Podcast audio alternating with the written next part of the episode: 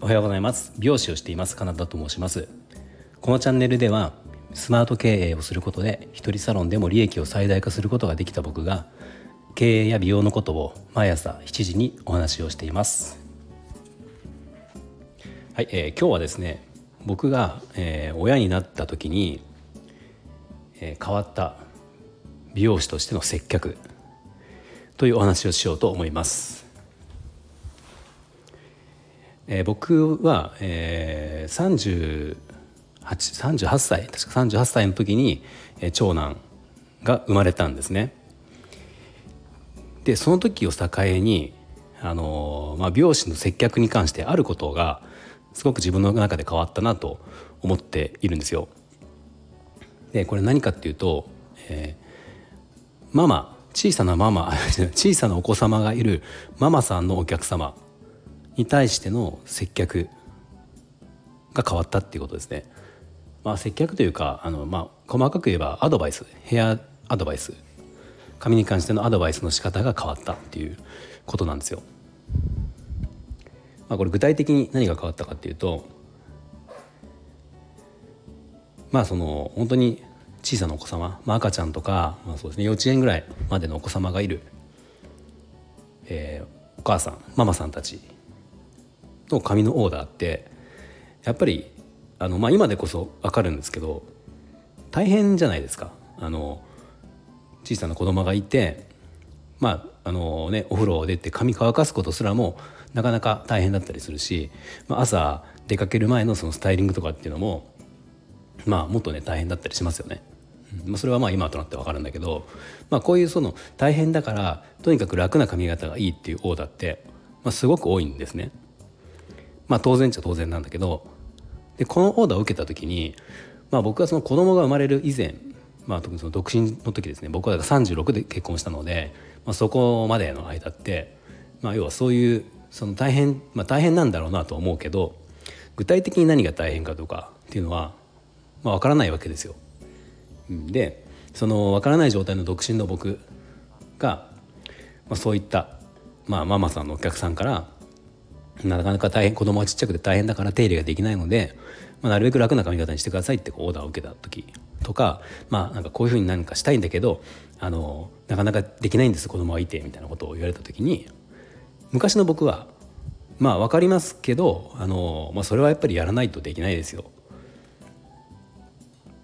うん、やらないとできないですよみたいな、うん、まあ、それができないならこれを髪型できないですよとか、まあ、やっぱり楽に、楽にしようと思ったらやる、やれることは限界ありますよとか、まあ、結構ねそんな感じの冷たいといえば冷たいですよね。うん、けど、まあ、事実といえば事実、まあ、すごくだからそういう感じの、まあ、こうクールなクールなって言ったら言い方は言い方はまあかっこいいけど冷たい感じの、あのー、対応をしてたんですね。間違ってはないと思うんだけど、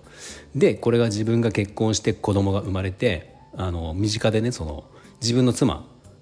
が、まあ、そのそれまでのママさんのお客さんと同じ状態なわけですよね。でそれを間近で見た見てた時に、ああまあなるほどなって、こういう大変なのは、まあ、もちろん想像はしてたけど、こういうふうに大変なんだって、確かに大変だなと思うし、確かにやりたい、これがやらなきゃいけないと思ってるけどやれないなとか、髪の毛を乾かした方がいいっていうのは分かってるけど乾かせないなとか、まあ、そんな状況って本当にもう毎日毎日もうしょっちゅうあるわけですよね。なのでこれを経験した僕は そのそれ以降はあのやっぱりちょっと変わったんですね。でまあ、あの変わったといっても、まあ、ただ基本的な考えはやっぱ変わってはないんですよ。そのやっぱり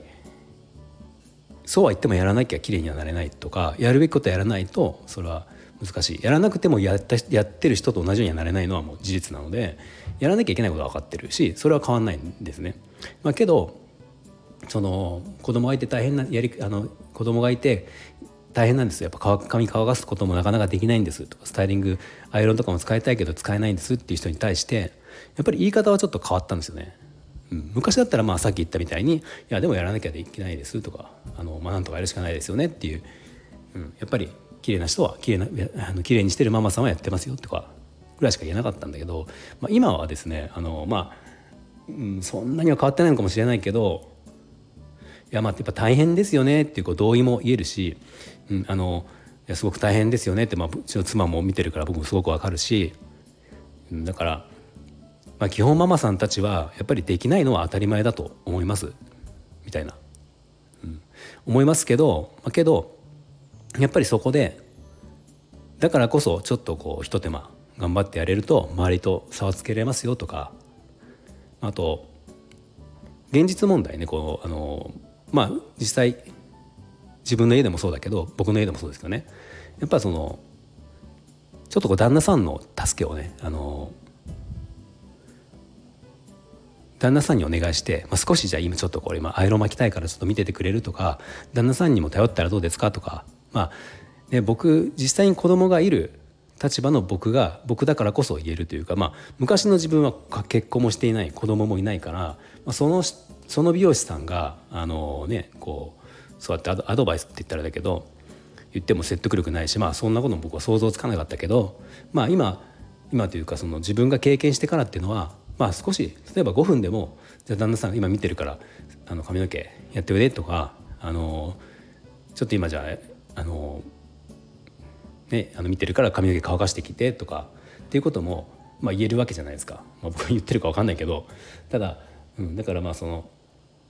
もうちょっと具体的なアドバイス、髪の毛はこうしなきゃできないよとかやっぱりやんなきゃ綺麗にならないよっていうことだけじゃなくて、まあなんかでその状態で子供がいる家ってのはこういうふうっていう状況はやっぱり想像がすごくつくから、旦那さんにごふんだけ見ててとかっていうことをお願いしながら や, やるとねあのいいんじゃないかなみたいなこと、言い方言い方がちょっと変わったかなっていう、うん、やっぱり経験しないと分かんないですよね、うん、想像してた、まあ、ママさんたちは大変なんだろうなとは思ってたけど、うん、まあなんか実際に経験というか見ると、まあ、ここまで大変というか、まあなんか子供のことって何ともならないことってあるじゃないですか。うちも今あのまあ、上はもう随分大きくなった随分というか、まあね、さんねん生なんで、まあ、そこまであれなんだけど、下が今年少年中か年中さんで、まあなんていうんですかねこう、まあ、赤ちゃんっぽいのが抜けてきて、まあ、逆にでもすごく頑固になってきたんですよね、うん、だからもう な, なんかこうこれって言い出したら絶対変えないんですよ。もう泣いても変えない、泣き疲れて寝ちゃえばいいんだけど、まあ、そこまで行くのって時間かかるし、もう本当に覆すことができないことってあるんですよね。なんかまあその髪の毛のことで言うと、じゃ あ, あの妻がお風呂から出て髪の毛乾かしてる、じゃあその日は僕が先にお風呂入ってて出て子供とじゃ先に寝かし寝ててねって寝かしといてねみたいな感じになった時に、今日はママじゃなきゃ嫌だって、一緒に寝るのママじゃなきゃ嫌だって次男が言ったりするんですよね。もうこれって本当に日替わりでそのもうなんかランダムなんですよ。今日はパパとか今日はママとかってもう何のこう基準か分かんないけどね、言うじゃないですかそういうのって。でこれ言ったらいやごめんね今日明日はじゃあママにするから今日パパじゃダメって言ってももう覆らないんですよね、この頑固、子供の頑固って、うん、っていうのはあるじゃないですか。やっぱまあ経験されてる方は分かると思うけど、もうだからどうしようもないんですよね結局。そうこの間もうちの子供はあの次男のことで言うとあのもうこれ髪の毛と全く関係ないけどえーとね、今今夏だけども、そう冬ですよ、真冬に朝起きてきてスイカ食べたいって言うんですよ。真冬ですよ、スイカ食べたいって言って、真冬あるわけないじゃないですか、スイカなんかあるわけないから、まあ、スイカはないよって、 で, でも食べたいってもうずっとそれも言ってて一日言ってたんですよね。一日で幼稚園から帰ってきてまだ言ってたりとかして、でこれなんでそんなスイカのことを言うかっていうと、まあねその前にえー、とバナナ食べたいって言ってた時あって、まあ、その時バナナ家になかったんだけど、まあ、近くにコンビニがあるから、まあ、あまりにもうるさいからじゃあ、ま、朝言われてそれをバナナ食べたいってなかったんだけど、じゃあ買ってくるわって言って僕買ってきたんですよ。もうバナナ買ってくるわって言ってで買ってきたから、もうなんか言えば買ってきてくれると思ってて、スイカ食べたいってじゃあスイカ買ってきてよって言うんだけど、まあスイカ買ってきたくても売って、売ってないですしねそもそも冬だから